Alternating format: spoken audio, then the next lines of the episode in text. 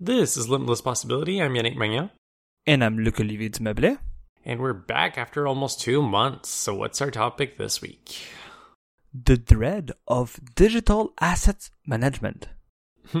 oh, I, I, like how camouflage this is to avoid making it look like it's another photo episode. Real, real nice. I knew you would enjoy this camouflage topic, but yes, baby, we're talking about photography yet again. Yeehaw. That that's the only way to start from, back from the hiatus. It's true. Uh, but first, you have something you'd like to share? Yes. So uh, I'm starting this week's episode with news literally that left me uh, devastated. My amazing friend and official friend of the show, uh, Chuck Schneider, suddenly passed away uh, a couple of weeks ago. Um, and it's kind of funny because uh, Chuck and I had an amazing relationship outside of work too he kind of always kind of jokingly called me his uh, work son, like when people said they have a work partner. Uh, but yeah, so so yes, it's uh, pretty hard news. Uh, he was an ex-colleague. Uh, he left Lightspeed a couple of, uh, about a year and a half ago.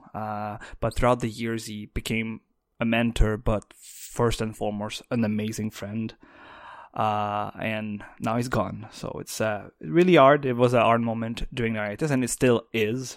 So, uh, in the name of this podcast and of Yannick and I, I send our uh, deepest condolences to his wife Jane, and it's two dollars, uh, Maddie and Simone, and for sure everybody that is close or far to him. I know they had, he has he had an amazing impact to everybody around him. So, Chuck, you were you are and you'll always be a, an official Liverpool friend of the show. The friend of the show. Yeah, that's that's true. The friend of the show. Next up, I do have some follow up. Surprisingly enough, Yannick has no follow up this week. So I was surprised. We're gone for two months and Yannick has nothing. But I do. And again, it's uh, pretty quick. So uh, we have a tendency to uh, bring up games that are available on Stadia. And I guess again, every time I talk about video games this, this year, I kind of tease my, um, the content of my notes for the uh, game of the year episode. I'm not saying this game is a game of the year.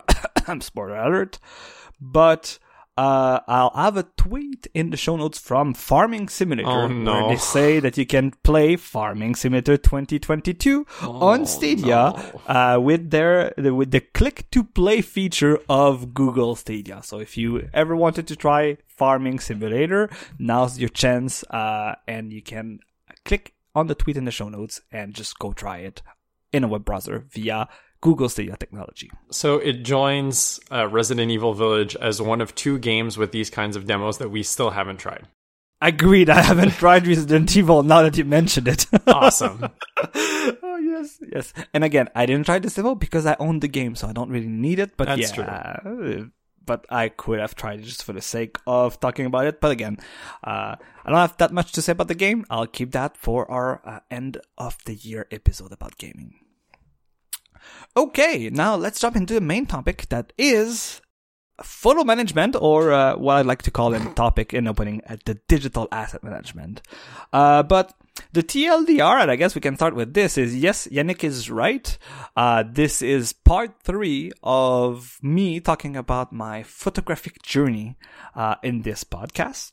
And I kind of wanted to separate this episode in three parts. Yes, in the previous two episodes, we did talk briefly about some of the photo management aspect, but I think the most important part were about me kind of renewing having a renewed focus, putting more energy into going out and taking pictures and figuring out and not trying to buy hardware. And I bought hardware and all of that fun stuff. So today, um, I guess sorry, but there's gonna be less of that.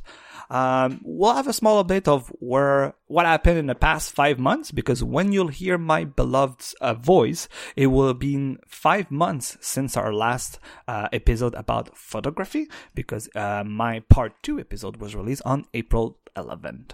Uh, next after that, we'll have a great discussion about photography management because guess what? In the past six months, I've taken a shit ton of pictures and not having a system, and I guess there I have, there I say that I still don't have a system. Who I guess we'll really? see. Yeah, that's that's why I'm hesitant to say that I have a system because it seems that it is a process. It- like having no process is having a process in my book for this, but again, I'm kind of teasing the rest of the episode. And last up, like I always like to do in those, because uh, photography is full of different aspects, especially uh, these days. So I kind of want to talk about uh, what I envision the next few months to be, uh, and talk a bit about that. So let's start about the updates since the last episode, which was episode uh, 181. So what are you buying? Um, as I mentioned in previous follow-up section, I did end up buying some stuff, uh, especially, uh, for example, the Fujifilm X100S, but I already discussed that. Uh, but the main, the main aspect that happened is I've went out a lot, uh, in the past few months, meaning that I've spent a lot of my personal time try to take some uh, photography. And I mentioned that a local store uh, here in the Montreal uh, region uh, were offering lessons and also uh, photo outings. And since the last few months, I've been enjoying mainly their uh, photo outing. So just to give you a general idea of the type, let's put it this way, the type of photography I've experienced throughout um, these photo outings. I've done street photography. I've done the safari photo. I've done travel photography, which is kind of similar to street photography, but still. I've done a couple of astrophotography events, uh, night photography, macro photography, and uh, night arch- night and architecture uh, photography. And I think one of the main aspects I really enjoy. Oh, um, and I'm missing one theme that was. Uh, I don't know why I forgot to write it in my notes, but it was um, it was Canine Talent Show. Uh, so with a different store, I've attended uh, a I've attended a, a dog park uh, and a, do- a dog training ground where they do a lot of uh, talent shows and talent activities uh, with dogs. So it was pretty fun, and that allowed me to practice more of the action aspect of photography. But the general idea behind those activity is they help me. a- I don't want to say achieve, but I think they help me improve on two goals I had. They helped me work on two goals I had. If we go back to when I wanted to spend more time, like do more photography. The first one is yes, building technical skills. So a couple of examples I've learned how to do, and you could say that you know what, like I could have just watched a couple of YouTube videos, which I also did, but one of the aspects I wanted to do part of these past few months is to when I learn something new, I want to put it in practice. Which was really something that I liked about those photo outings is you learn something on the spot. Like today, part of either night photography will do light trails in the city. So we find a spot, we stay there, we learn a bit of the techniques, and then we can just have fun at that spot or in different spots throughout the three hour walk around in the Montreal, downtown Montreal that we had, where we just practice night photography and also light trail because in these moments we can play with that. Um, so it was really fun because I've acquired more skills. And I was, in preparation for this episode, I was listening to a lot of what I was saying in the past episode. And because Yannick made a, a, a fun but important uh, more, uh, comment about a lot of what I was saying in the previous episodes. And it was to say, like, you were telling me that I was focusing a lot on the on the technical and the scientific side of photography. But what I was trying to explain, and I tried to explain in that episode too, was to say, in the end, what I want is I could just like like just press the button and shoot pictures and then end up with 50 that I have to triage and then find one or two pictures that I really enjoyed. But in the end, I didn't really understand what was needed to capture that moment in a certain way.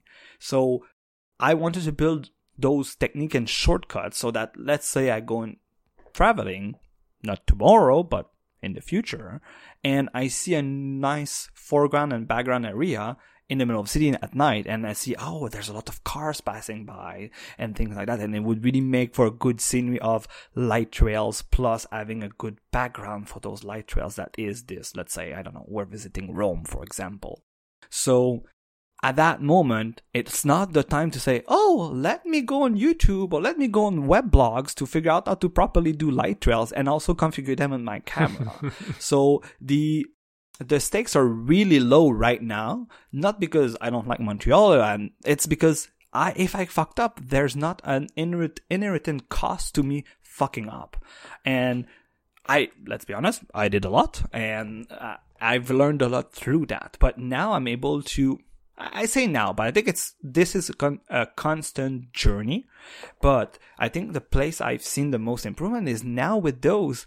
Sometimes I, just walk around or we do an activity with friends walking the park and I see water. I'm like, oh yeah, there's a fountain. We could do like like glass top because we do a long exposure so the the water becomes kind of glass and have nice reflection on it. So now I know oh I can already think about techniques like this to have a different composition in my picture and have a different aspect of just like you take a picture and you go away. Um related to that, I have other like I mentioned like long exposure from uh, of fountains and uh, falls and things like that, and also the impact of the ND filter that the, the X100S has on lights in general and what you can play with it. So yes, a lot of technical aspect, but in the end, a lot of here are the impact, the poss the the possible, but the out the artsy output or the composition output that I want to do in those. The second goal that I don't, again, those two I don't want to consider achieved, but I felt that I've seen a lot of improvements is that attending a lot of those different themed sessions allowed me to experience different types of photography. Yes, my goal at first was to say, okay, you know what, like when we go travel, I like to take a lot of pictures and things like that. But I realized that by doing a lot of different type of themes uh, activities, there's skills and just you kind of find your own your your own sense, your own taste of what do I enjoy in photography. In the end, I do think that I'll end up with more techniques, but I want to kind of start to, and I guess that's big. That came from a lot of me watching a lot of YouTube videos, but I digress for a sec. Is let's say I want to go out on a walk, but it's more kind of like I go out and I bring the camera. What do me, Luco, want to be? Not I don't want to say recognized for, but like what do I want to take when I go want to go out? Like what what is kind of my evasion type of photography? Again, all of that I'm trying to say is what's my style, right? And I don't want to make it like fully fancy artistic uh, type of comparison. But in the end, that's kind of like the second goal is yes, I want to bring back better travel f- photos when I next time we go travel, or even if we just go on the on the hike during a weekend uh, for a couple of days, I still close by. But at the same time, I just kind of discovered that there are types of photography that I could just go and like I like to go just enjoy and do as an activity for the sake of doing that as an activity, and others um, that you know what I I I like the experience. I realize too that I'll need to practice more for maybe practice more, put more energy into it, so that right now they kind of feel more like a burden. I think a good example of that is astrophotography. I think it's pretty hard per se to do good astrophotography. Um, and I'm not trying, it sounds like I'm saying, you know what, because it's hard, I don't like it yes and no. I guess we well, kind of the it, it, it's just the fact that at lower skill levels, it has very low return on investment. It's only when you actually start being good at it reliably that it actually starts paying off. Uh, yeah, no, I, I think the the sentence you just mentioned about the level of investment and the return on investment is completely like you need to invest a lot and not just in equipment. Oh, definitely. I meant time, time as well. Skill. Yeah. Yeah, yeah, yeah, yeah. I would even say more on that first than equipment. Yeah. uh, versus um, versus and I'm not trying to downplay street photography because it is something I I don't want to say discovered, but I, I, I think it is a style of photography that is to me I feel pretty authentic. Like you're really close to the realities of strangers. Uh, that has that has something pretty yeah something pretty authentic. But again, to capture that to me it's pretty uh, I, I feel bad saying that, but I feel I don't want to say it's like technique less, but it's kind of technique less. It's more like focusing on composition, and that's the hard part and things like that. But compared to things like astrophotography, yeah, uh, I don't put them on the same level. That's for sure. Less technical requirements, let's say, but not necessarily yes. okay. without technique. You're correct. You're correct. That's a better way of saying what I was trying to say. So yeah, so I would say just kind of on the on the philosophical side of my whole journey that is those this third episode that's kind of where i kind of i am at. I've done a lot of walking a lot of activities. I am not planning to stop. Uh, i'm kind of spoiling the uh, what's next section but i know one that i'm one that i was supposed that that, that got cancelled because of weather which was uh, outside portraiting um, and outside portrait and how to use outside light, light that you control less. And I have, uh, so that's got cancelled sadly, but I was really excited by this uh, teamed activity. And the other one that I have in December, which is literally like studio portrait. And um, those are bringing different challenges. And will I ever do like studio portrait after this activity? I don't know, but I'm really happy that I'll be able to do that. And it's like, we'll have plenty of time to talk about it again because it's in December. So it's like far away uh, already. But the idea is I feel right now in my journey, and that's where I'll conclude what happened in the past few months as is I feel in my journey is I'm more into this exploration phase and I don't feel I'm at the end of it yet. I'm closer to where I would have said maybe three, four months ago, but I'm really trying right now to kind of be a jack of all trades, like figure out different style, different like type of photography, play with all of them, like hit the wall with the techniques, see what I like, see what I don't like, before I kind of like make a more conscious decision that, hey, you know what? I'll try to not put myself in situation where I do bird photography just for the sake of trying bird photography. So I don't want to put those barriers just yet. I don't think I'll put them soon, but I slowly but surely see what I like and I don't like about certain type of photography.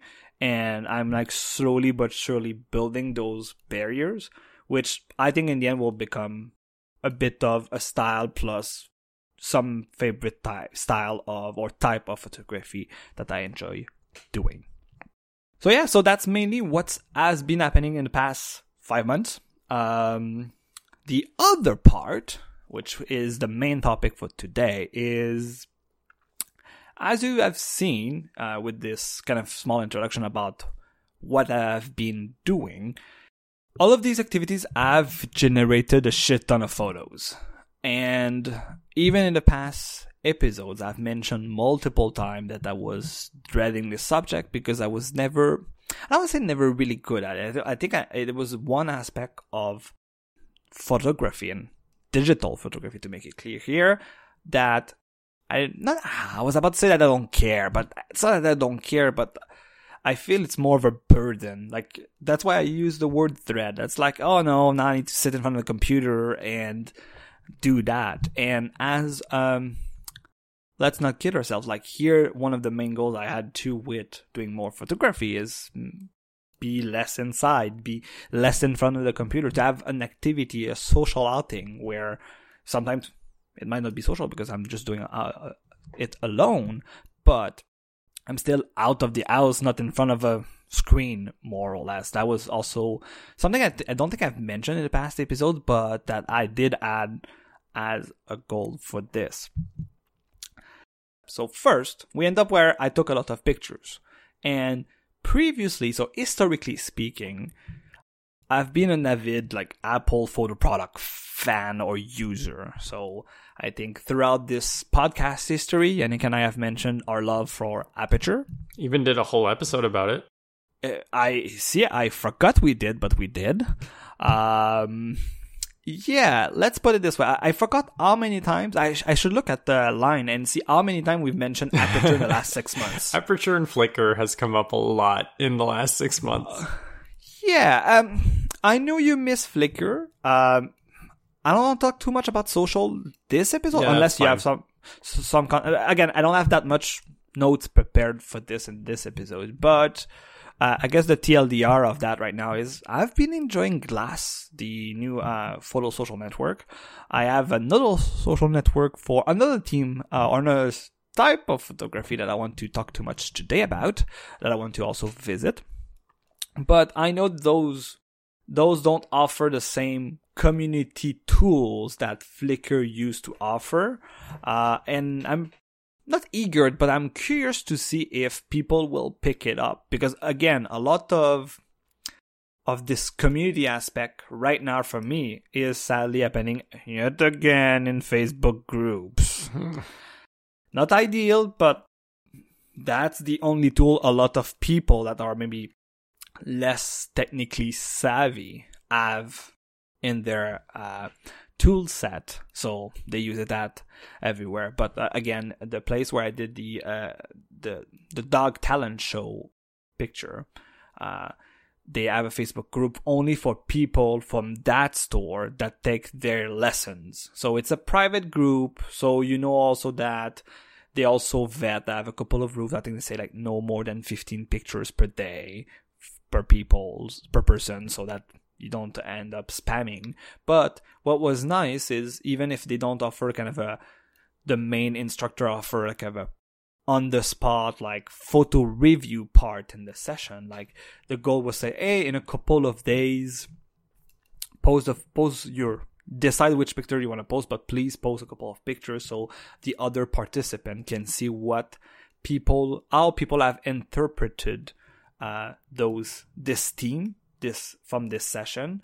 And also uh, one thing that i really enjoyed from that instructor is she had um, challenges for us to make. So for example there was like a photo of a, a dog portrait or a dog and owner portrait. Uh, they have some um, sense of movement pictures where and that one was really hard where you move your camera the same you try to move your camera at the same speed as the subject is moving so that the subject is sharp in focus but the background is blurry and using like show shutter speed. Man this one was really hard. Really hard. I think i like i came back from this event with 600 700 pictures photos and i think like half of them was just me trying to get to this goal. So so yeah so that was pretty hard. But i really enjoyed this aspect where not only on top of the theme proposed by the instructor, there was challenges to try to achieve the part of that. So, and it was nice because at uh, part of the day and not part of the morning, she would like stop. Oh, you know what? Like, if you want to try this challenge, like, come see me. I'll give you a quick, like, a quick lesson of how you try to achieve it, uh, and then things like that. So, closing the tangent on a social network, all of those activities end up creating shit ton of pictures. And throughout the recent years, one of the main problem I had with Apple Photos is I have a sense or an urgency even, a discomfort. See, I'm trying to find the right adjective, a discomfort of polluting my photo library. I don't want to say a star rating, but let's say for a, for the sake of conversation that I kind of don't want to see my I don't want to lose them. I don't want to destroy them. Maybe that's part of the problem too. We can do this uh, part of it. We can do that as part of this episode, the therapy of me having uh, poor photo management. But I do have a sense that a I don't want to this to delete any pictures, but some of the photos I've taken that I don't feel they're great, but I still want to possibly reference in a couple of years because even right now more than ever because i'm in this learning journey that i want to see my past mistakes and not just to, to, to be like oh you look how bad you are but no like hey i want to see the improvement. So I want to keep those photos, but I still don't want them to pollute my main quote unquote timeline that is my photo library. In Apple Cloud, Apple Photo, uh, iCloud Photo. Because again, um, you're listening to our podcast, so you're not surprised that I am full like iPhone, iPad, Apple, Apple devices. So it's really important for me that I don't want to say, I was about to say the source of truth, but I think it's more like the end place, the place where I always look for pictures. It shall be in Apple Photos. Mm-hmm. Whether there's multiple steps to get there or not, that's a different thing. But if I look at the past years, where which there's a lot of neglect, I have I kind of want to be able to go to all pictures and then scroll and then see more or less not all the pictures, but all the important pictures from my life. So, starting with that in mind, you can and by the way, Nick, you can interrupt me whenever you want. Uh, yeah, I, I, was just wondering, like, I, it's not sh- clear to me if this is a therapy session where you want help with your photo management problems, or if you're going to tell me your solution to the photo management problems. Um, remember about ten minutes ago when I was saying that I was describing two goals and I didn't want to say I achieved them, but I felt I was progressing in my journey. Okay this is the type of episode where you're, you're I will seeking tell- feedback for what you've come up with, basically. Yes, uh, yes, that's hundred percent. But I also want to share because I feel that I don't think I'm the only one.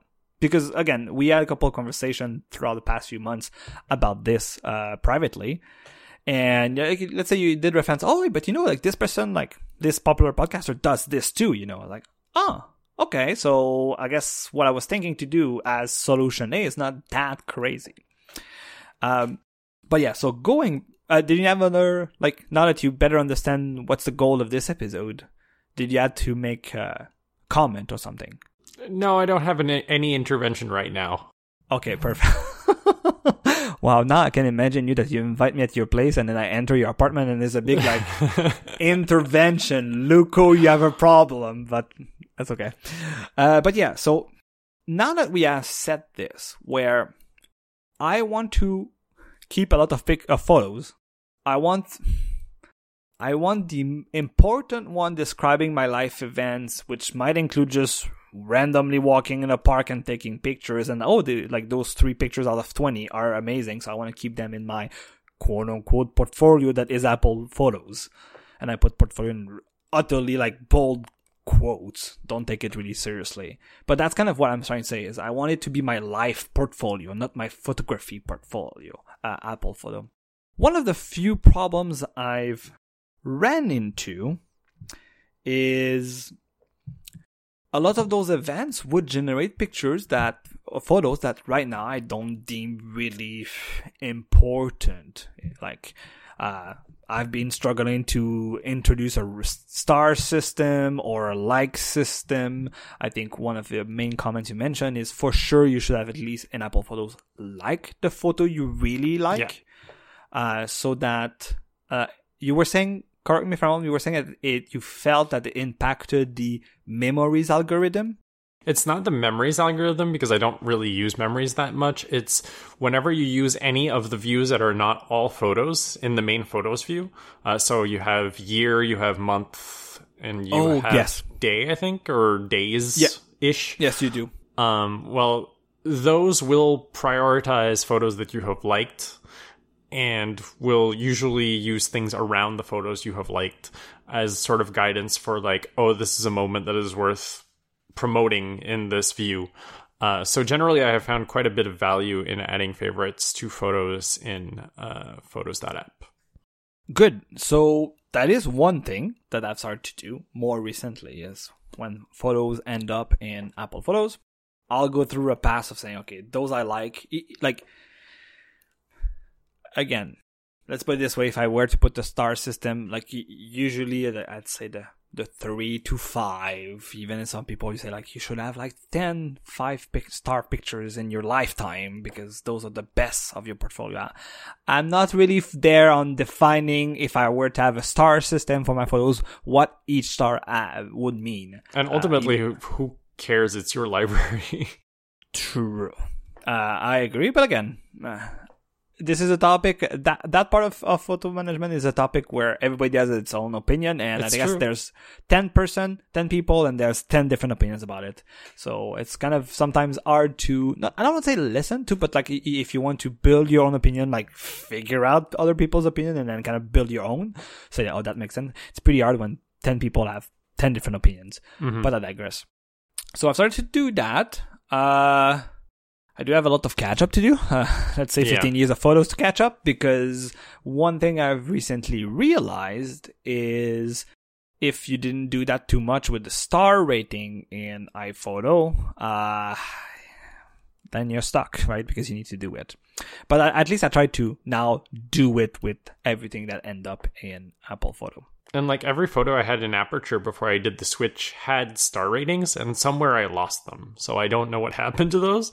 Um, I thought I had more than what I end up finding, but I discovered that your star rating gets transformed into a, a keyword or key, yes, yeah. keyword.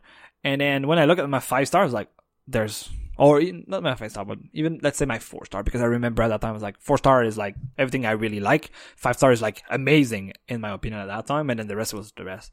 But there wasn't that much photos with those keywords, so I was like, okay, something maybe got lost into translation. Who knows?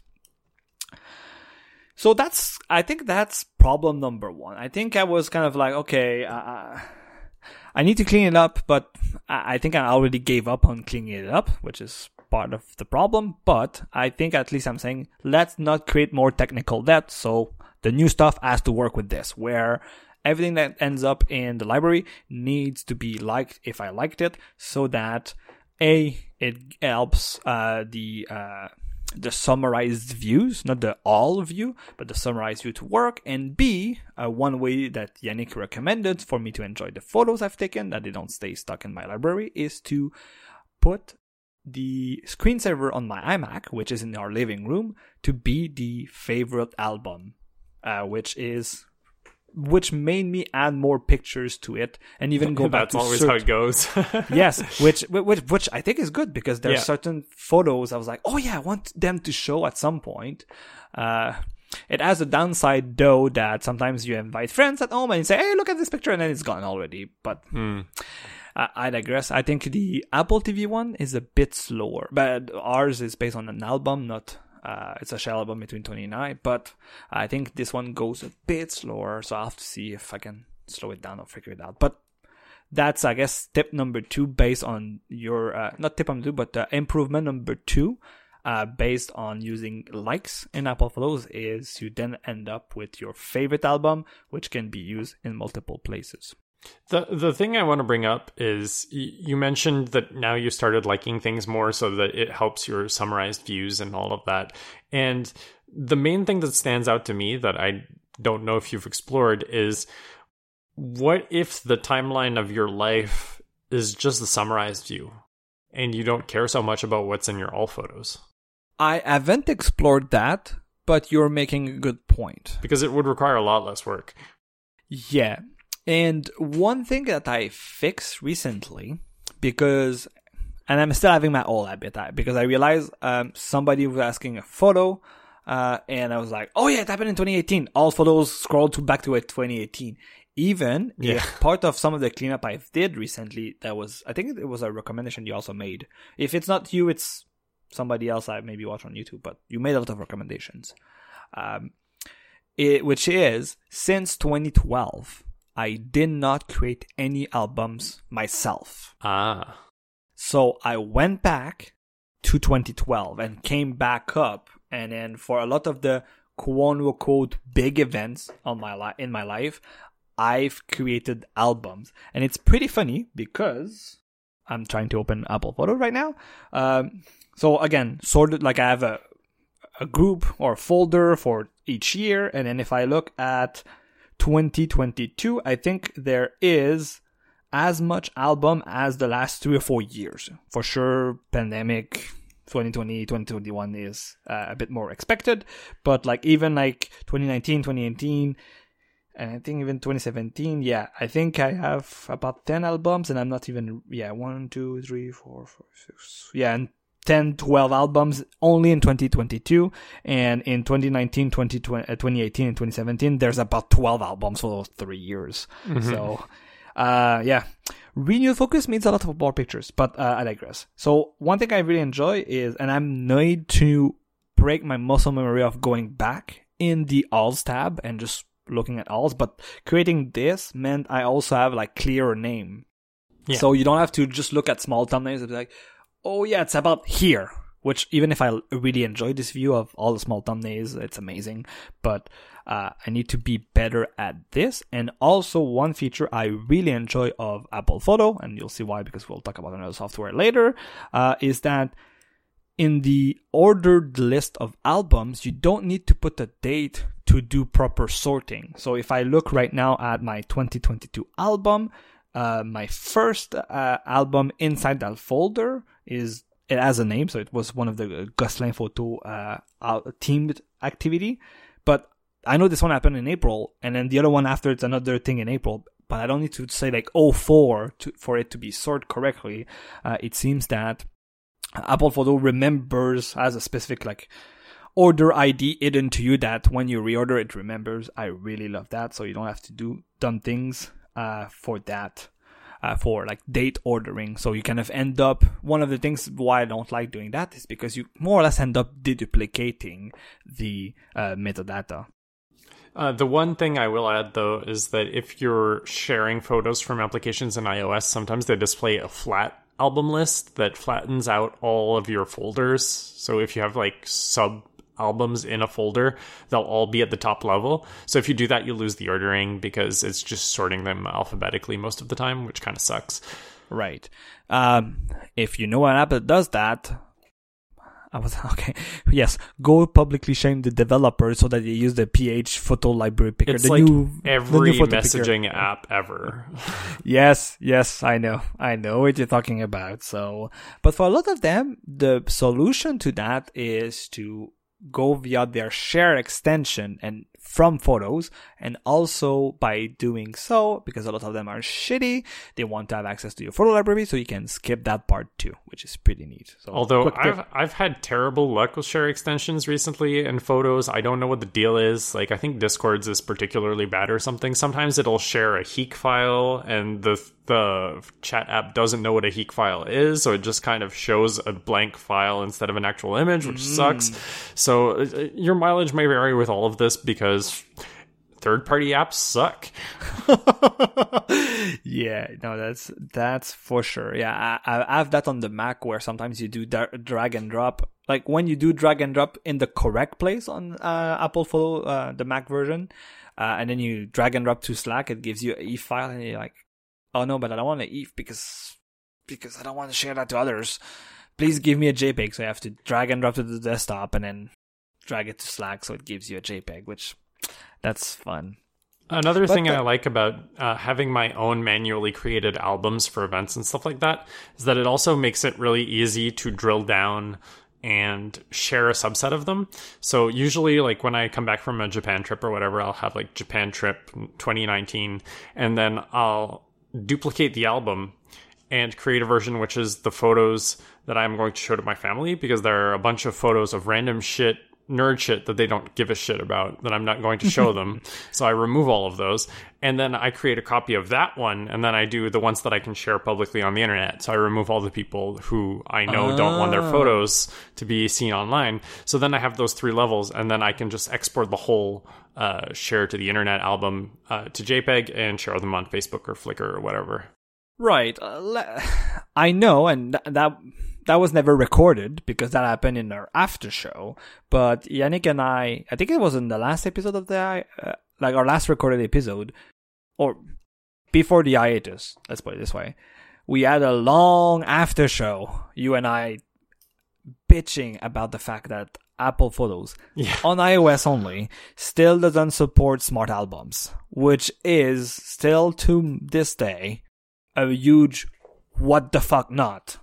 Because in theory, the code base is shared, and we even, I haven't played with this during the hiatus, I should. Uh, but we even discovered that in theory, the PhotoKit framework should expose them in Yeah. some fashion. So why? But but yeah.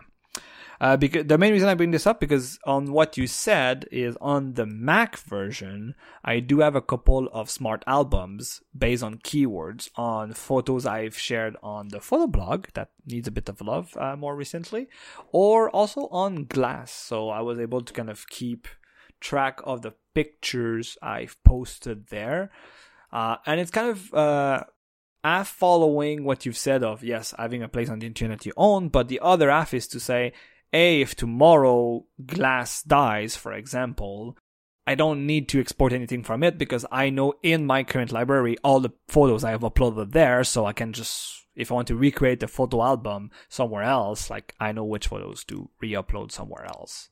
Yeah, and I feel like Aperture did a good job of tracking that for Flickr and Facebook sharing as well back in the day. Uh, Like I think when we were talking during that long after show last time, I told you like the only keywords I have in my uh, in my photos library right now are tags that I used for photos uploaded to Flickr. yes, yes, no, yeah, I do have a lot of st- of that still. So yeah, so it sounds like I'm making good improvement in my uh, photo management, and that's up until a a shit ton of pictures showed up, and again, those could be resolved by using likes, not using the all photos features. But then in the recent months, I've been using dedicated cameras to do so. And the Fuji uh, the Fujifilm camera kind of threw a different wrench into that problem. So, if you're not aware, there's a big community on the web uh, based on what Fuji calls film simulation. So, if you ever use a digital camera, you can tell the, the digital camera to use a different color profile. So, it's like it will interpret the colors a bit differently and apply different presets to your baked JPEGs. Uh, and say like, okay, there's maybe the normal profile, the vivid profile, the black and white profile. Main most of the ways that digital camera these days do black and white is just by applying applying a different color profile on it. But all of these color profiles in Fujifilm to be reminiscent of analog photography or film photography, they're named based on old I say old, but on mostly discontinued Fujifilm film stock. Uh, some of them are still produced, so if you're on that side of the camp, uh, you can still buy them, but a lot of them are discontinued and now being kind of having a new life in uh, by being film simulation. That's how they call them, uh, the color profile, into Fujifilm cameras. So in the cameras, you have your film profile, and those are more or less the presets based on all the shadows and highlight stuff. So again, you can bake in if you want, like plus two stops highlights, plus, uh, minus one highlights, uh, shadows, excuse me, and things like that. And again, people on the web, especially, and I'll put a link in the show notes, uh, from X, uh, Fuji X Weekly, the author of this blog post started create recipes which more or less, and again, a lot of them are named, and there's another part of the Fujifilm community that I tend to ignore, but a lot of people saying, but they're not real film simulation. They don't look like Stock X. But let's say they, they, they, they did a, a film simulation. It's called Kodak Gold. Kodak Gold. Uh, it doesn't look like Kodak Gold. It's like, yeah, I get it. You know what? I get it. But it's still fun. So leave me the fuck alone so those are pretty fun because uh, I think if you go back and again the X100S is a pretty old camera. It's about 10 years old at this point. So yes, there's maybe less uh, recipe created for them, but again, you could use uh, different recipes from newer cameras.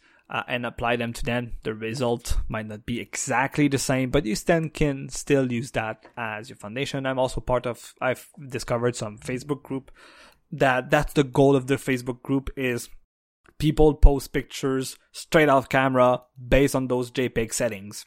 And in theory, what this means is you can bake in a style. Uh, you can bake in edits in your JPEG so that you end up with straight out of camera JPEGs that in theory you shouldn't have to touch, right? So you're making a, a you're making an artistic decision by applying those, and that's fine. But I kind of thought about it as like, you know what? I want to play with this, but because I might be doing that during, like, for example, I did that when my nephew was in town and we were showing him around. We were like going doing activities. If the resulting image is not something I like, I kind of want to still to be able to have a decent picture, right? That I can maybe put a more like a different color profile on it or a film simulation. So I started to go back shooting raw and JPEG. I finally won the battle. I've been trying to convince you to use RAW all this time, and finally I got you to switch to RAW. Okay.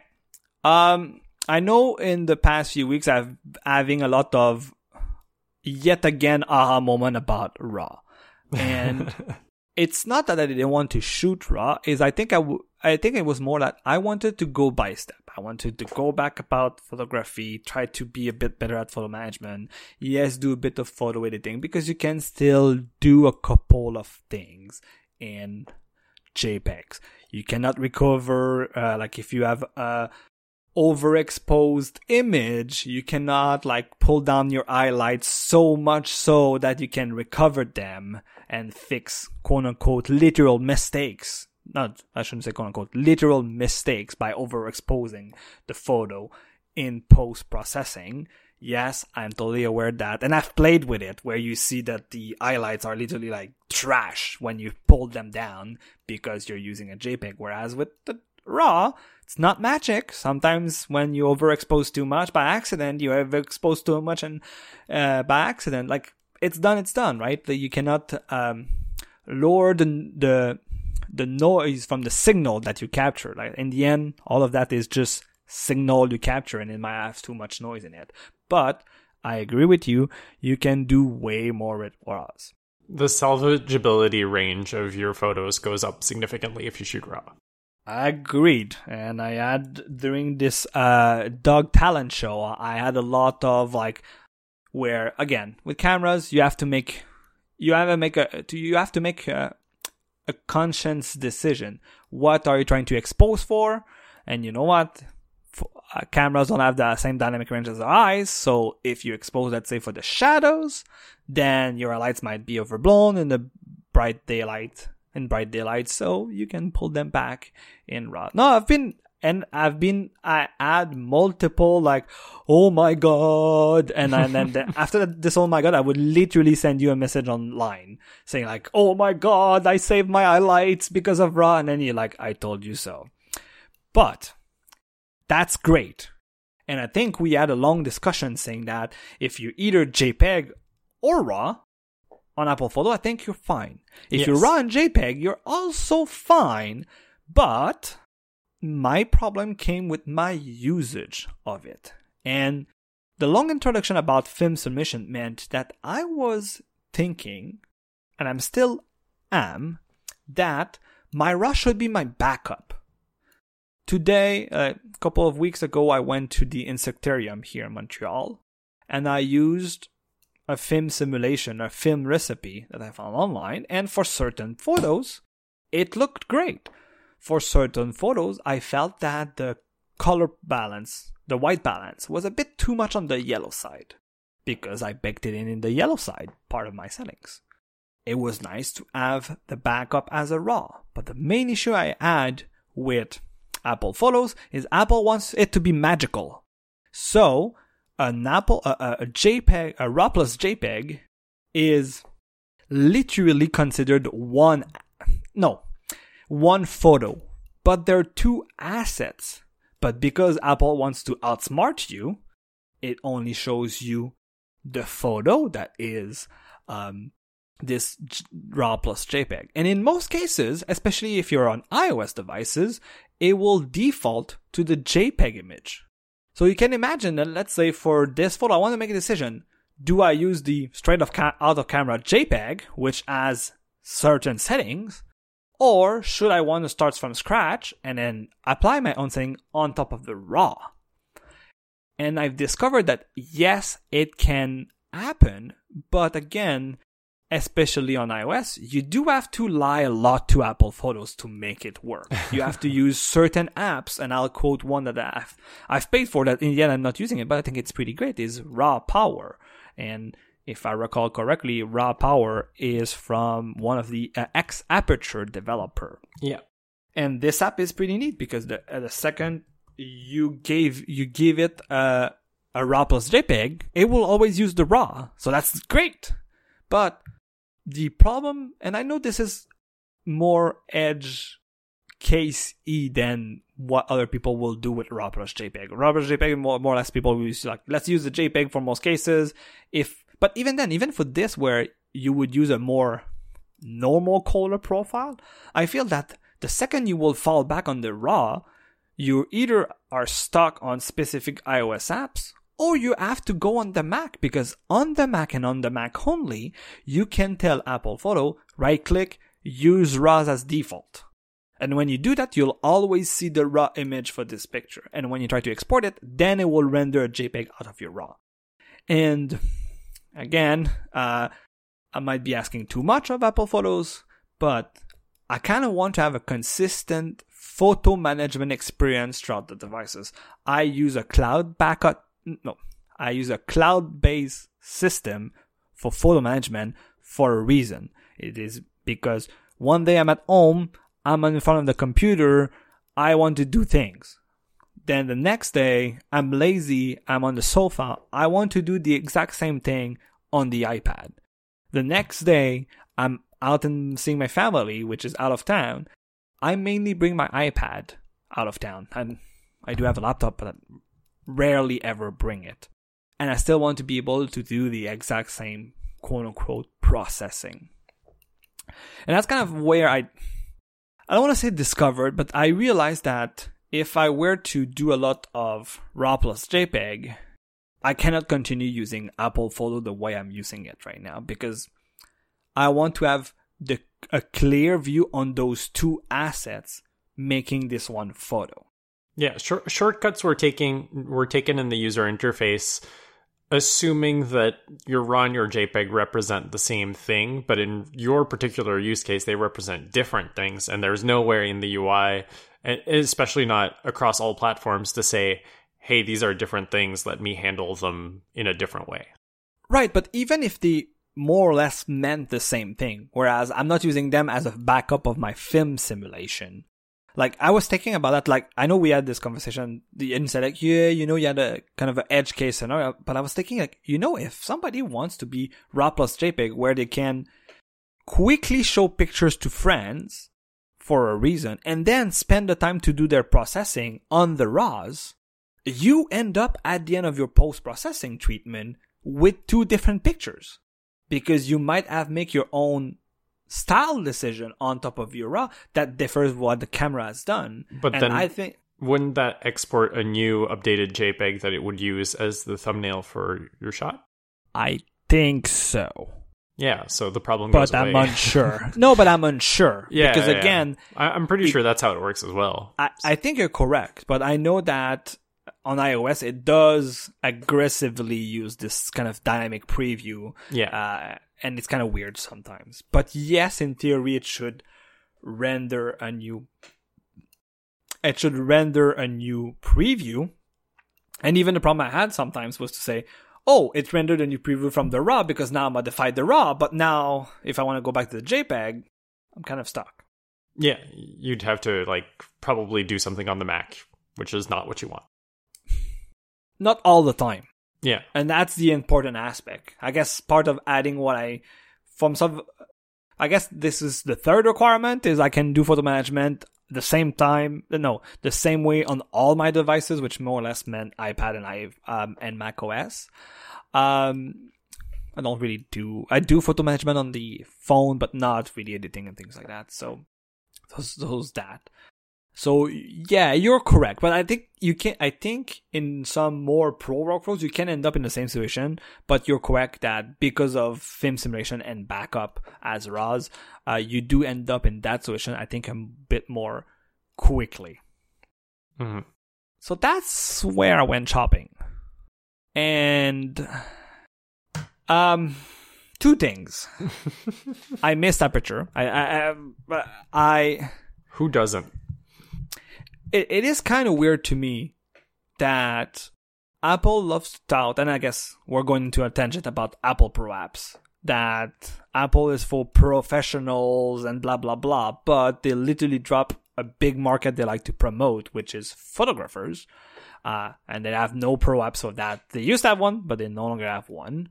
Uh, and it seems, again, it's literally me spitballing, uh, but it seems that the advent of iCloud Photo was kind of the demise of Aperture, where it, they didn't seem to see uh, a way to kind of Aperture, like I Final Cut Pro 10 aperture, if you see what I mean, where you kind of like flip the whole workflow on its head and tell people that have been doing like video editing for the last 20 years, tell you like, you're doing it wrong. Here's how you should do it. I, I think Uh, there's also an element of it, which is this was happening around the same time that, and I know you're going to talk about it, which is why I'm hesitant to talk about it. But uh, the the thing with Lightroom Classic and Lightroom Cloud happened, which is kind of that. Yeah. And that's funny you mentioned it because I was literally going there. You cannot go shop for photo management software without ignoring what Adobe is doing and still is, right? I think at this point, you are either a Lightroom person, and we can discuss more about classic versus cloud, or you're one of the rare two people out of a hundred, and I'm sorry, Capture One people, but it seems that you're a rarer breed of people. It seems, don't get me wrong, Capture One seems pretty nice. It's now also on the iPad, which seems pretty nice too. But uh, it seems that a lot of people, a lot, a lot of photographers are Adobe folks nowadays. So yeah, I decided that I would pay for Adobe Lightroom CC and see if the grass is greener on the other side. Couple of things. I did not migrate all of my 15 years, yes, since 2007, no, since 2005, but like from 2005 to 2007, I think there's 100 pictures. So, but let's say 2007. So I didn't migrate 15 years of photos away from Apple Photos. My thinking is to say, from now on, everything that I shoot that is not on the iPhone has to go through Aperture, uh, Lightroom. because, like with Apple Photo, I want to use it on the iPad on the Mac. I ignored all the grumpy photographers that tells me to use Lightroom Classic, and I did not use Lightroom Classic because you know what? I know how file system file system works. I know I don't want to deal with it. So give me a cloud software. I put it in your software. You put it in your database. You sync it on all my devices, and I'm an happy man. Then, before I, I'll explain what I do with it, we have to go in the tangent that Yannick opened, which is why the fuck in 2022 Adobe has two photo management software still to this day. Just for context, Kodivi came over a couple uh, weeks ago, and Yeah. we went on a two-hour walk, and the last hour of it was just bitching about Lightroom. Yes. Yes. I get that Lightroom CC, the way it is right now, especially since they launched the iPad app and they launched the iPhone app, and they even have a web app. oh, for really? God's sake. Yes. Uh, the goal is to have a more or less seamless experience, which again, like Apple Photos, I'll give you another example, ignoring Smart Album, which by the way, Lightroom CC does not have Smart Album Of whatsoever. course it doesn't. Oh, okay, that's even worse. So you, you know what? Like, I'm not sure what's worse that feature exists on certain platforms or that they don't exist at all on all platforms.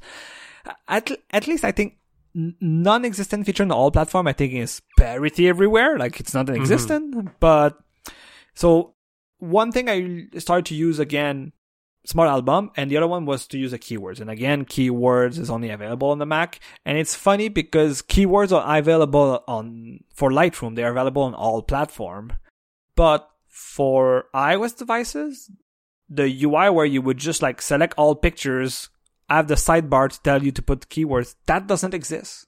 Because on iOS, I don't know why, I decided to have a specific select mode And in the select mode, when you start selecting photos, you don't have a sidebar opening to tell you what all the all the metadata that is consistent between those 100 photos, let's say.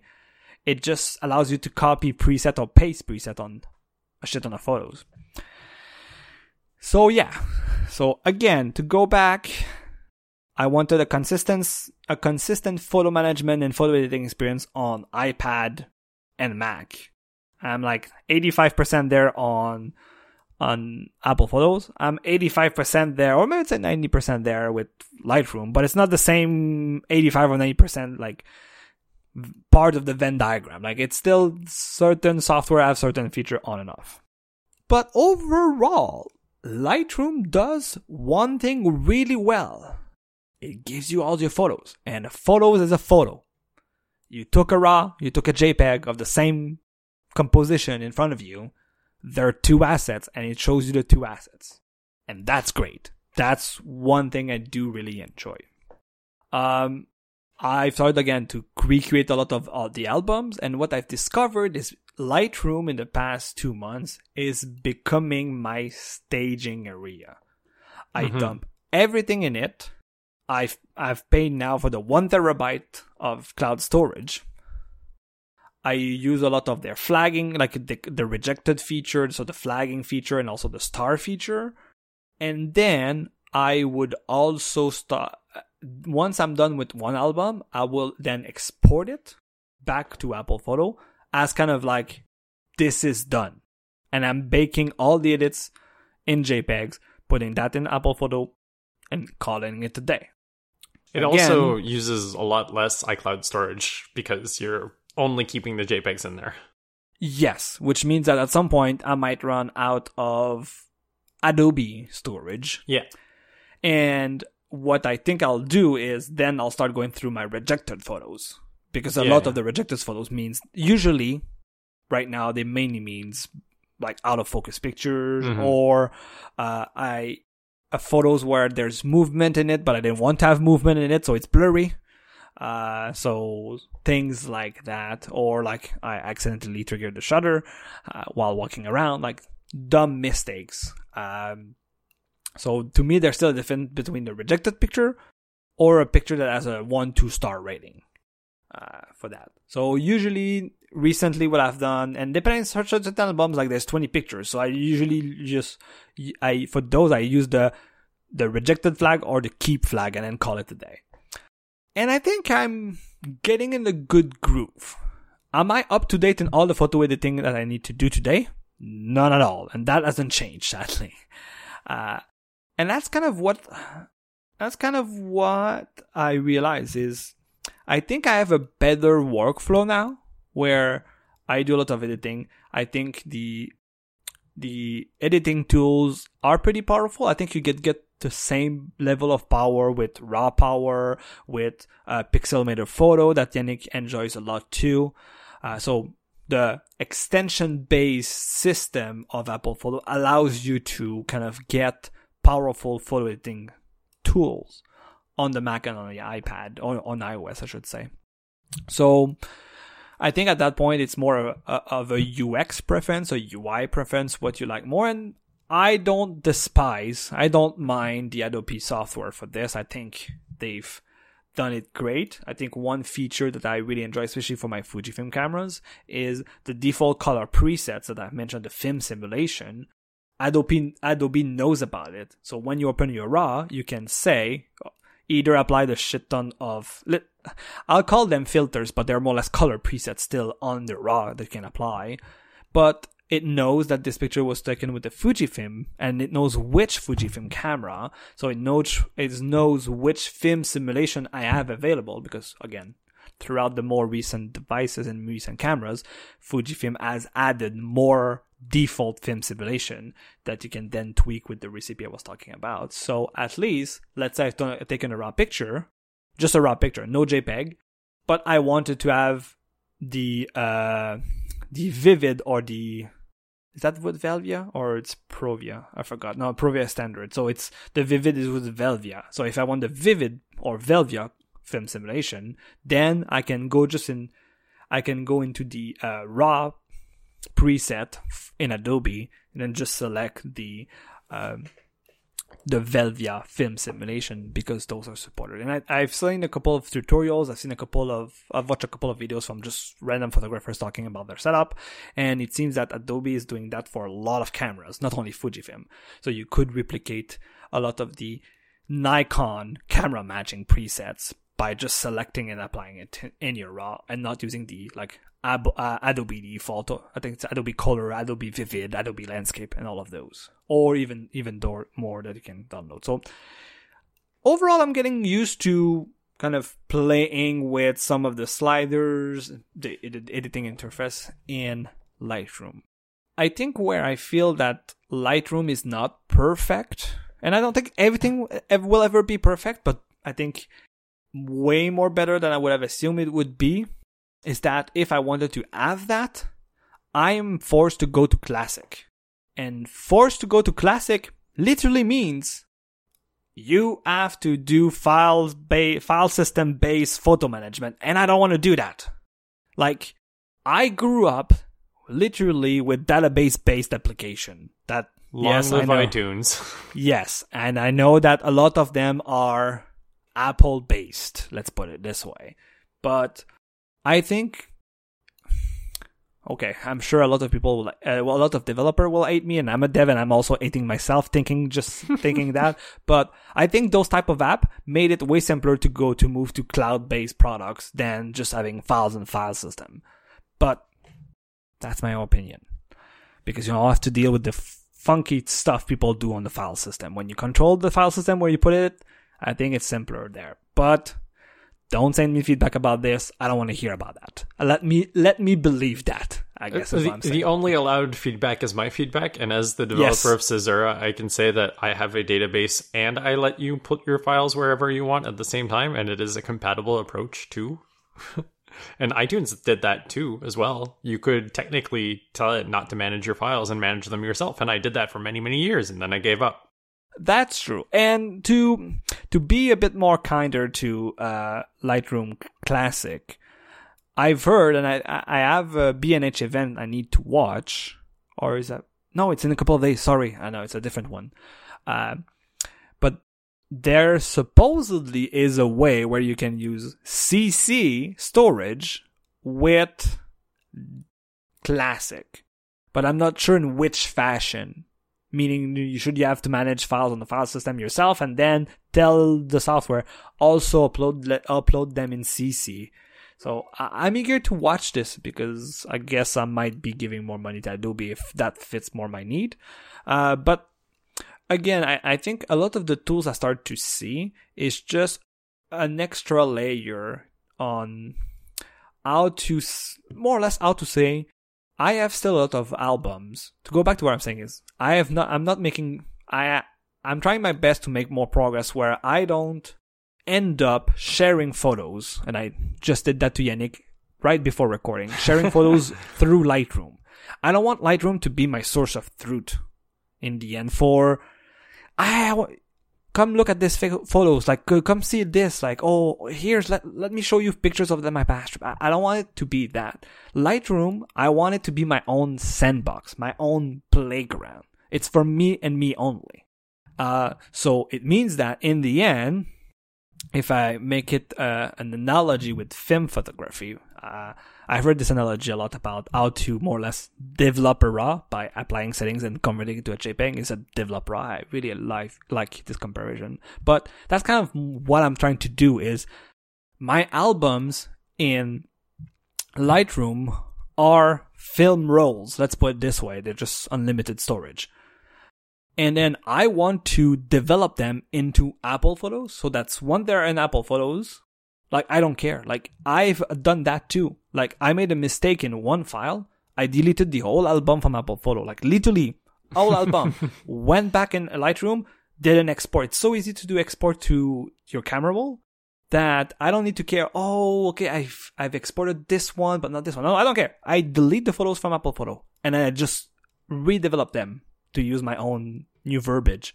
I redevelop them for Lightroom reapply them for Apple Photo, and I know now that I have all these things. For example, I think uh, I've done that because I was missing a couple of keywords. I discovered that the way Lightroom exports, if I keyword photos in it, it exports it in the EXIF, I guess, EXIF, and then like uh, Apple Photos is able to read it on the Mac, of course. So I was pretty happy about that, by the way. Uh, but yeah, so I need to kind of use a couple of tools to tell me like, okay, where am I in this process? So let's say for an album, am I into the triaging part? Am I into the photo editing part or where I am at in the photo editing in this album? Have I only edited three photos out of 20 and I'm, I, I need to start at the fourth one? So I've seen a couple of like improvements, a lot of more metadata that you can do in Lightroom Classic that is not really available in Lightroom CC. A good one, for example, that pisses me off so much. One of the basic editing you would do on a raw image is to apply lens correction. Mm-hmm. right? yeah.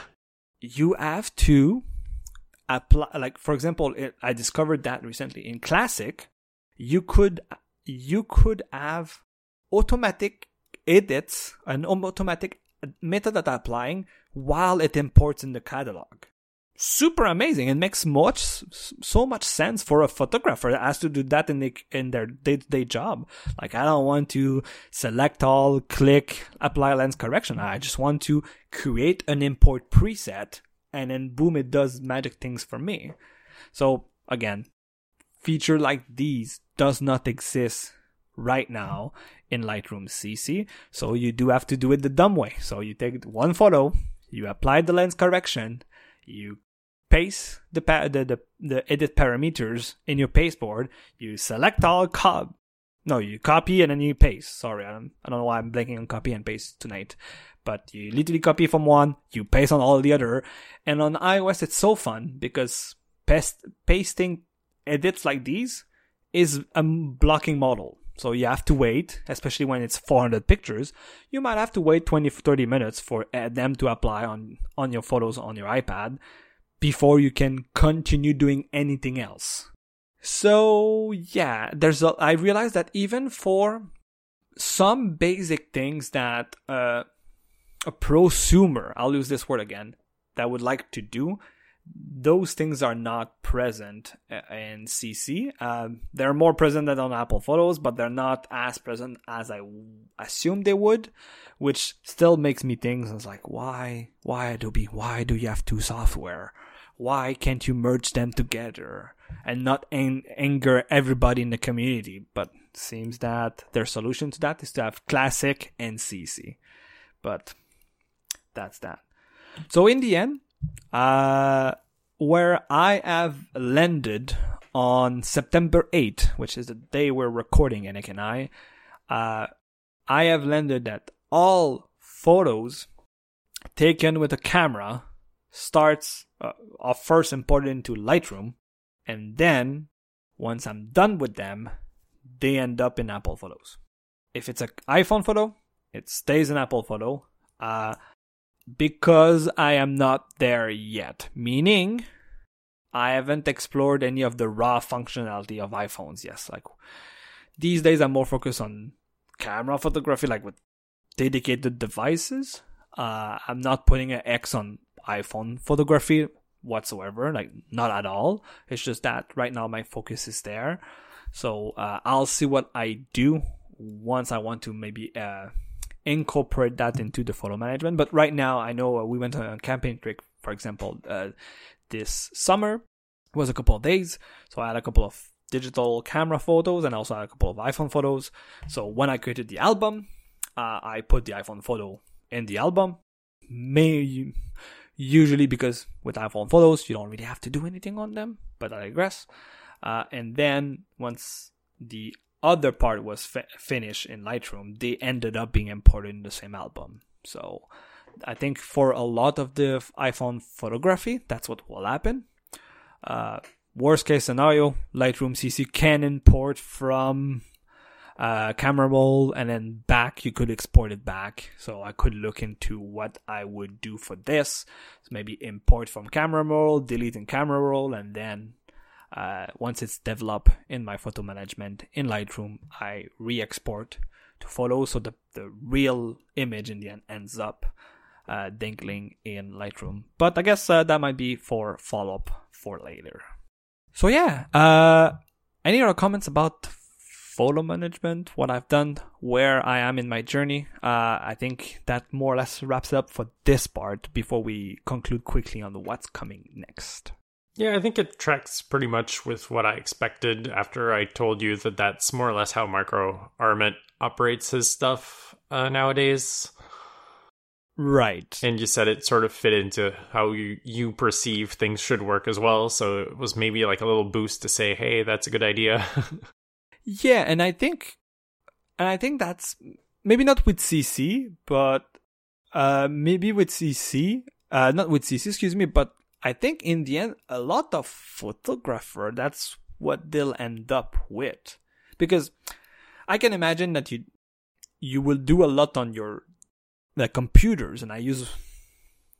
I don't want to use the word PC because I don't want to imply that you do PC, but on the on desktops and laptops, let's put it this way. So, uh, not on iOS devices. That's what I'm trying to push away. Is not desktop and lap, uh, not the iOS devices. So I can imagine that they would do a lot like of that work there, but what will happen with your maybe more personal photos? So I'm kind of like I'm still part of that journey, like trying to see what a lot of different people do. Uh, that's where I've settled for now, uh, and I think it's doing good.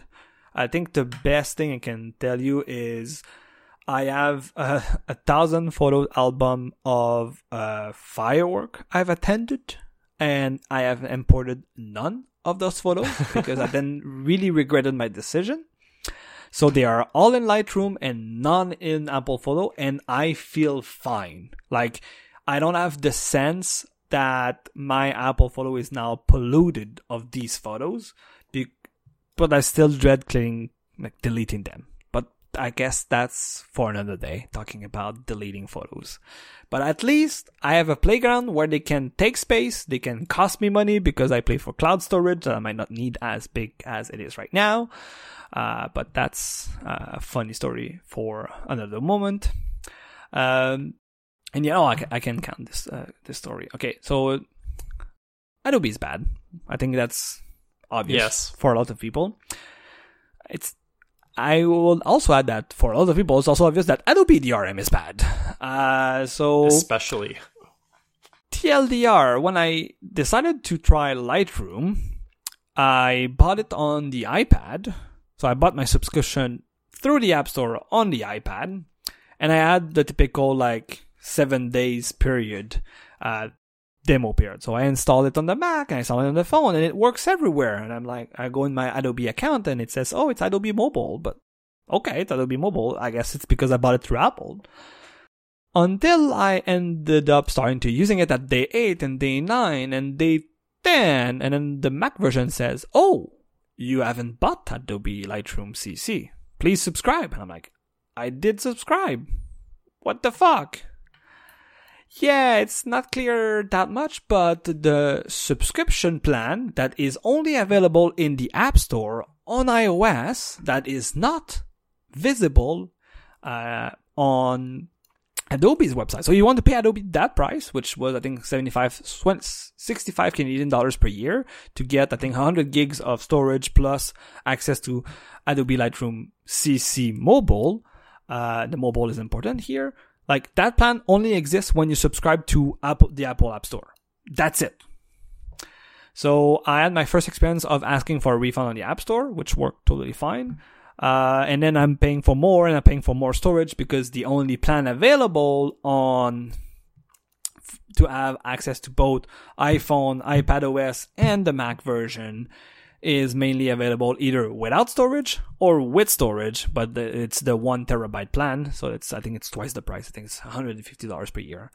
Uh, so yeah, so then it was fun to chat with the Adobe support team uh, being told, "Oh yeah, you manage Trapple, so you should cancel Trapple, and then you can pay us again to uh, to uh, subscribe you to the right plan. Because if you have subscribed to us, we could have fixed that to you already." I'm like, okay.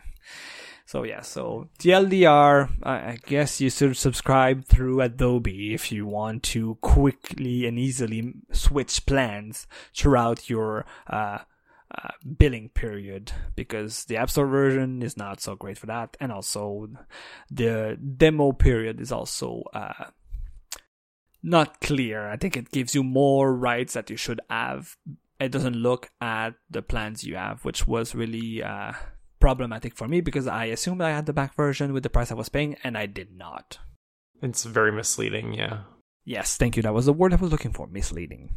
So that wraps up my uh, photo management journey and the dread around it. And I think, I think overall, I, I still feel some in certain areas, but overall, I think I feel less dread overall for this. I just, I think at this point is I just need to spend more time making sure I do that. But again, through a lot of the photographers I met through my activities, it seems to be a common problem of everybody. Everybody yeah. has no time to edit the photos, which I think should not should force me, but make me think about the number of photos I take. Uh, to be careful when I take pictures uh, with the with camera. One thing I really enjoy with the X100 series of cameras is maybe more the more recent model is better, but Fuji is not the king into autofocus speed, and using this camera in manual focus slows me down greatly, and that's a benefit, not a downside. Uh, might be problematic for other techniques, but hey, people didn't have like 10 FPS when they were doing film photography for like action photos. So people had techniques to make sure that when they would take one shot and it's of a, uh, at the racetrack of a car or it's a bird that they would have results and not rely just on autofocus.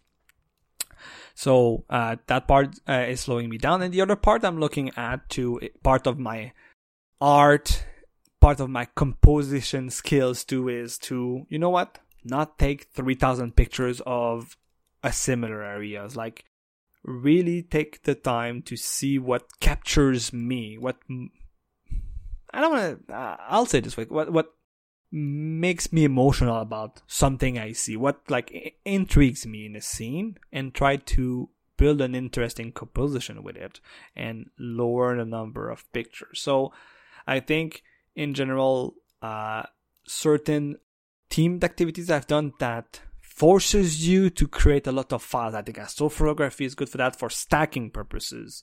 I think the action based team like canine activities, so the dog talent show was great, was fun, but having to man like to triage like 700 pictures is not what I want to do on a Sunday night uh, trying to relax from my week off. Like that's not the part that, yeah, that I still really greatly enjoy uh, in photography. So I kind of want to focus into that, into the uh, former part. That's just one of it. That the focus on the former part, not the latter part. Yeah, one th- one thing I would recommend is if you are overwhelmed by the amount of photos you've imported, uh, do what I do, which is just like select up to 24 that you consider to be the best and just process those first. And especially if you want to share photos in the moment, you can just have something quickly. Mm-hmm. And then you can always go back and do the other ones. But I think like that's usually the trick that I've done is like from a day of shooting, I'll just take the 24 best ones and put something together quickly. And then just having that as a baseline means that, well, at least I have the best ones. Right. Can I ask where you came out with the 24 like where did the 24 pictures like the number itself came out i just assumed i just took it from film. Okay okay that's why i, I assumed you, you you did like yeah. Uh, 24 36 okay let's park that thought for a sec. But what's coming next i think one of the great things like what's coming next in my photographic journey? So like we we're parking aside the photo management. I think what's on that front what's coming next is i think I'll end up shooting more photos. So I'll challenge my new current process and see how it scales with what's coming in the future. So expect more photo management talk in the future. Uh, in the part where I want to enjoy my photography more, I want to enjoy what I'm shooting, not stuck on my phone. Uh, I've yet to done that, but I really want to get into printing And here I don't mean printing myself. I mean just printing in general. Uh, so I think I've mentioned that in the previous in previous episode, but maybe not. But I think so. in- yeah, I, I think it's in the first one, but not in the last one because I would have taken note of it. But the idea is, I've really enjoyed Yannick's tip of using the favorites as a screensaver, but I want to have a physical screensaver, so exposing photos that you've taken from your trips, from your great moments, uh, with time with family and friends is something I am looking to do. Uh, again, the ma- major downside with this is that's costly. Let's put it this way. Uh, even if you're doing just four by six, uh, or even if you're doing small format, is what I'm trying to say here. It's still is not zero dollars, like just showing it on a screen that you already have at home. But again, I think a lot of what I've been enjoying in photography in the past year, even if I'm doing digital photography, is the physical aspect of photography, like going out, playing with the hardware, trying different position, like different, like okay, I'm on my tripod, different composition, things like that, and I'm less en- enjoying the more like computery developy part because it reminds me of work, kind of. Um, so I think printing will be yet another physical aspect of that. And it's funny that Nick mentioned 24 photos because I've started to do film photography too. Uh, yeah, so that's kind of the where I want to go next. Uh, it's kind of uh, and I think my um, my goal of doing some film photography is to explore that part of photography that is still thriving, even if it is, but it isn't. Uh, it's kind of funny. Uh, if I guess if you're in film photography and you, right now you know how hard it is to get some color film stocks, uh, for example. Uh, but I have that on top of my mind because literally today I grabbed my first roll from the film lab and I was f- freaking the fuck out even if the photos were not so great. But it was really fun to have the negative and then having the digital scans. Uh, because again, even if you're doing film photography, you still need to share them with friends. Uh, and ending up scanning them is also a part of that. So I'm really eager to continue exploring that. Right now, I just have a shitty, like, uh, I say it's a one-time use camera, but it's a one-time use reusable camera. So it's as shitty plasticky as a one-time use film camera, but you can literally swap in the film in it. I'm trying, trying to resist the temptation of buying a film camera, but I think Yannick mentioned, asked me an important question last week, which was, are you going to film because you feel, you feel content with what you have in the digital world? And I think it's a yes and no. Uh, I think even if I kind of would like to have newer cameras, I think especially possibly modernizing, having a newer version of the X100 series would bring me a lot of features that sometimes I would enjoy. Uh, again, somebody might say, why? Like, it would be nice when the film ma- camera manufacturer would just do firmware updates to bring you those features, but no, you need to buy a new camera because they always sell cameras, not firmwares. Yeah, I know, but uh, on that, but I think overall, um, I don't feel too much. Again, I'm a nerd. I love gadgets. I would like to have a new gadget. Me too. Yannick and I are talking a lot about that privately, but I think overall, I do really enjoy the tactile aspect of photography and even more in film photography. It was so weird. And I want to make, like, this is just a one liner. Like, uh, we can, I'm sure sooner rather than later, we'll have a full episode on my journey through film photography. But, uh, it was kind of surreal today to literally look at the piece of quote unquote paper with chemicals on it that was showing pictures.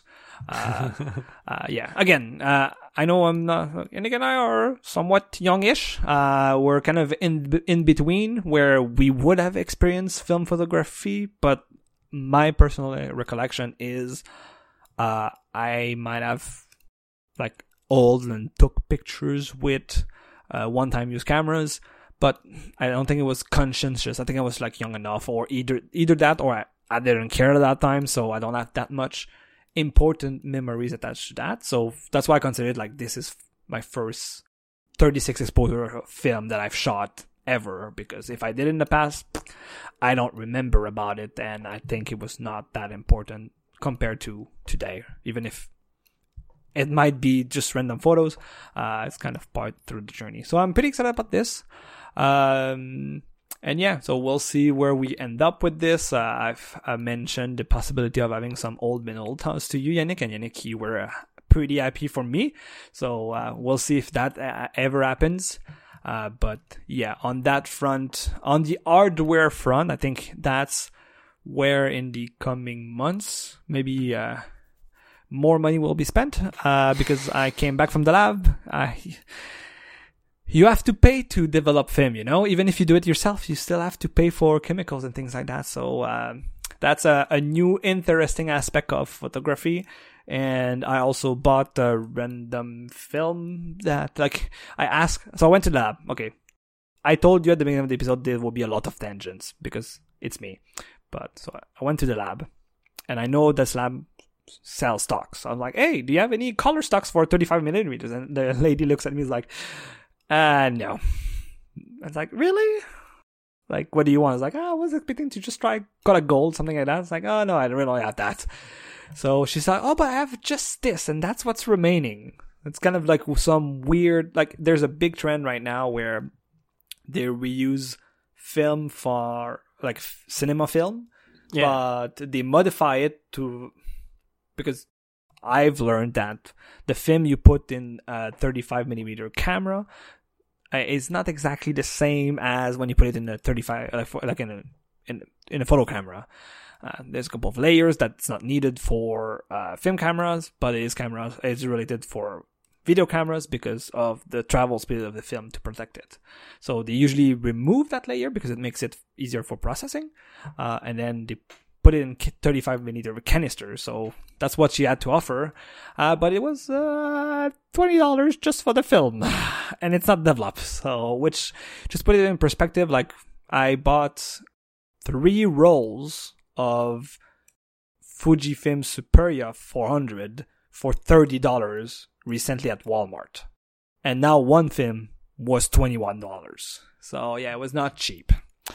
So uh, we shall see. But uh, right now, uh, even with the, sh- the shitty like reusable like one-time use camera, which has like a, pla- a plastic lens, it was so fun to have that. so uh, so yeah, so that's where this part is going. Uh, but on the more uh, to go back at the beginning, I want to do more activities. I want to go out, shoot more often.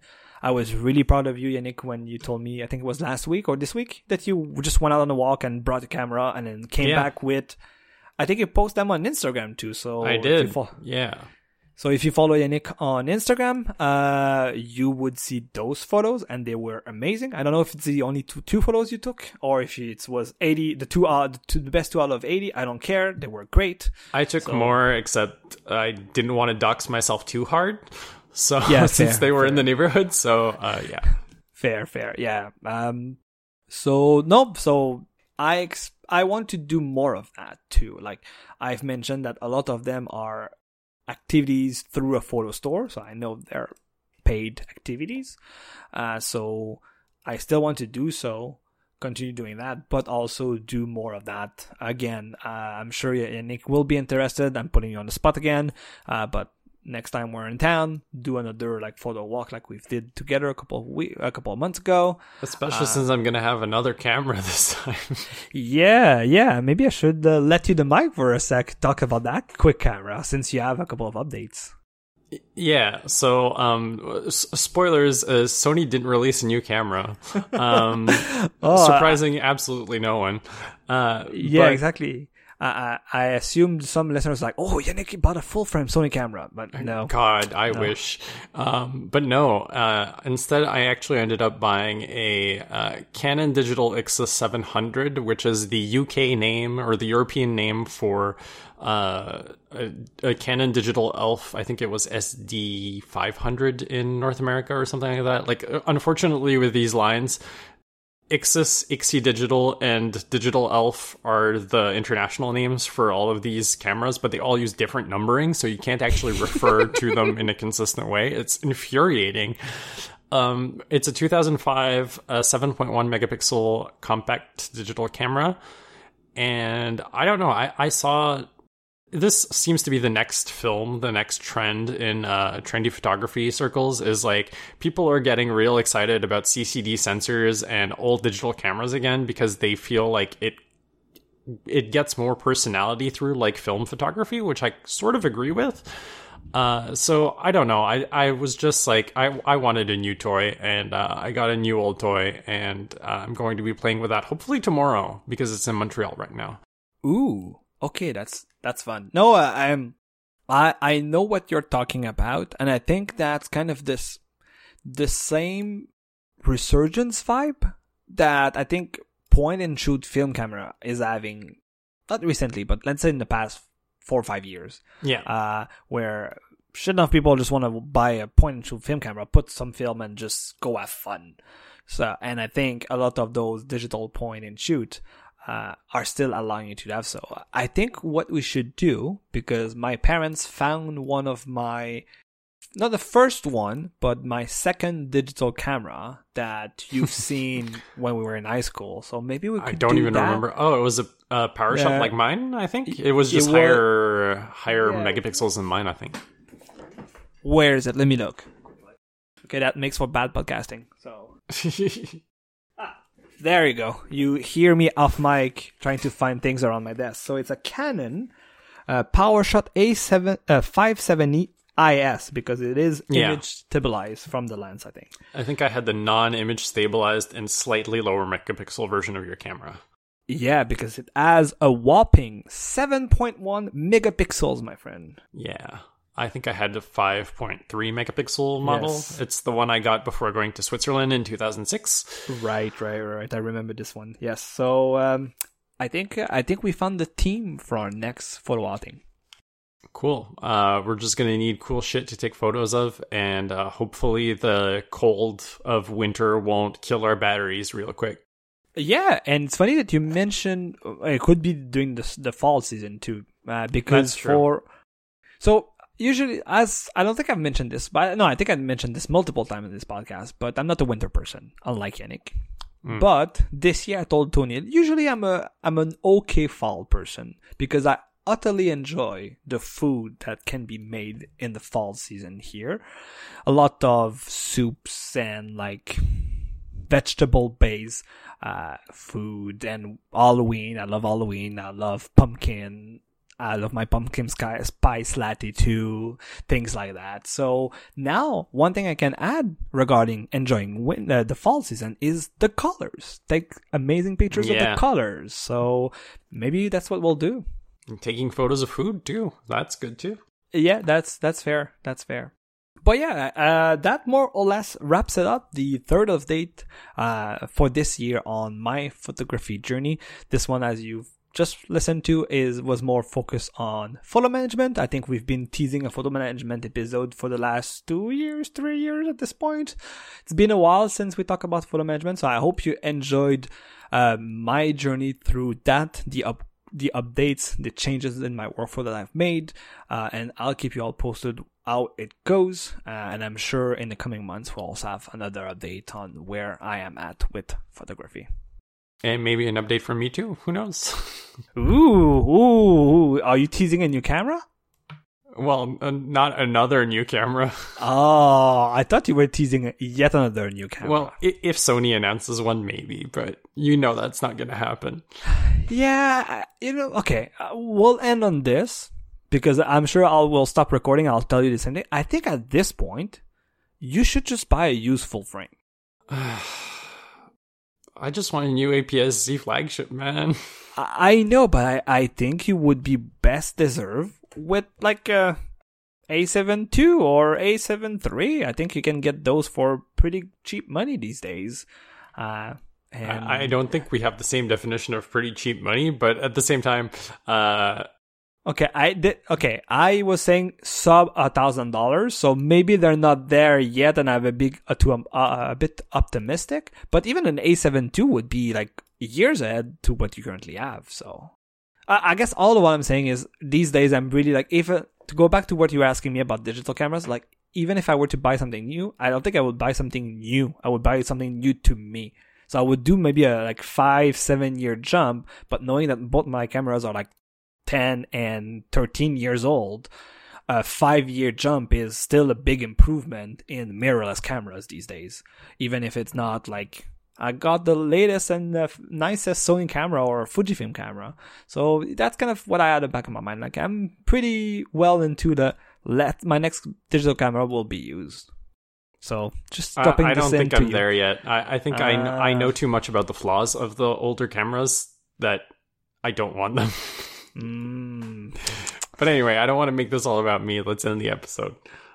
So uh, you can find the show notes for this episode at limitlesspossibility.net slash 188, or you can find our full back catalog at limitlesspossibility.net. You can also find the podcast on Twitter. We are at limipo underscore podcast. That's L-I-M-I-P-O underscore podcast. Or you can find us individually on Twitter. I am at Sakurina. That's S A K U R I N A, which is also my Instagram handle if you want to go see those two pics I took. Or you can find Dikadji at Lucconouche, L-U-C-C-O-N-O-U-C-H-E, and that's also my IG uh, handle. So you can also find There you uh, go. some pictures. Uh, I think it's also the same thing on Glass. I'll put the link there, and also yet again put the link to my weblog, uh, which my photo blog, I should say. Yeah. And we'll see you in two weeks. See you in two weeks.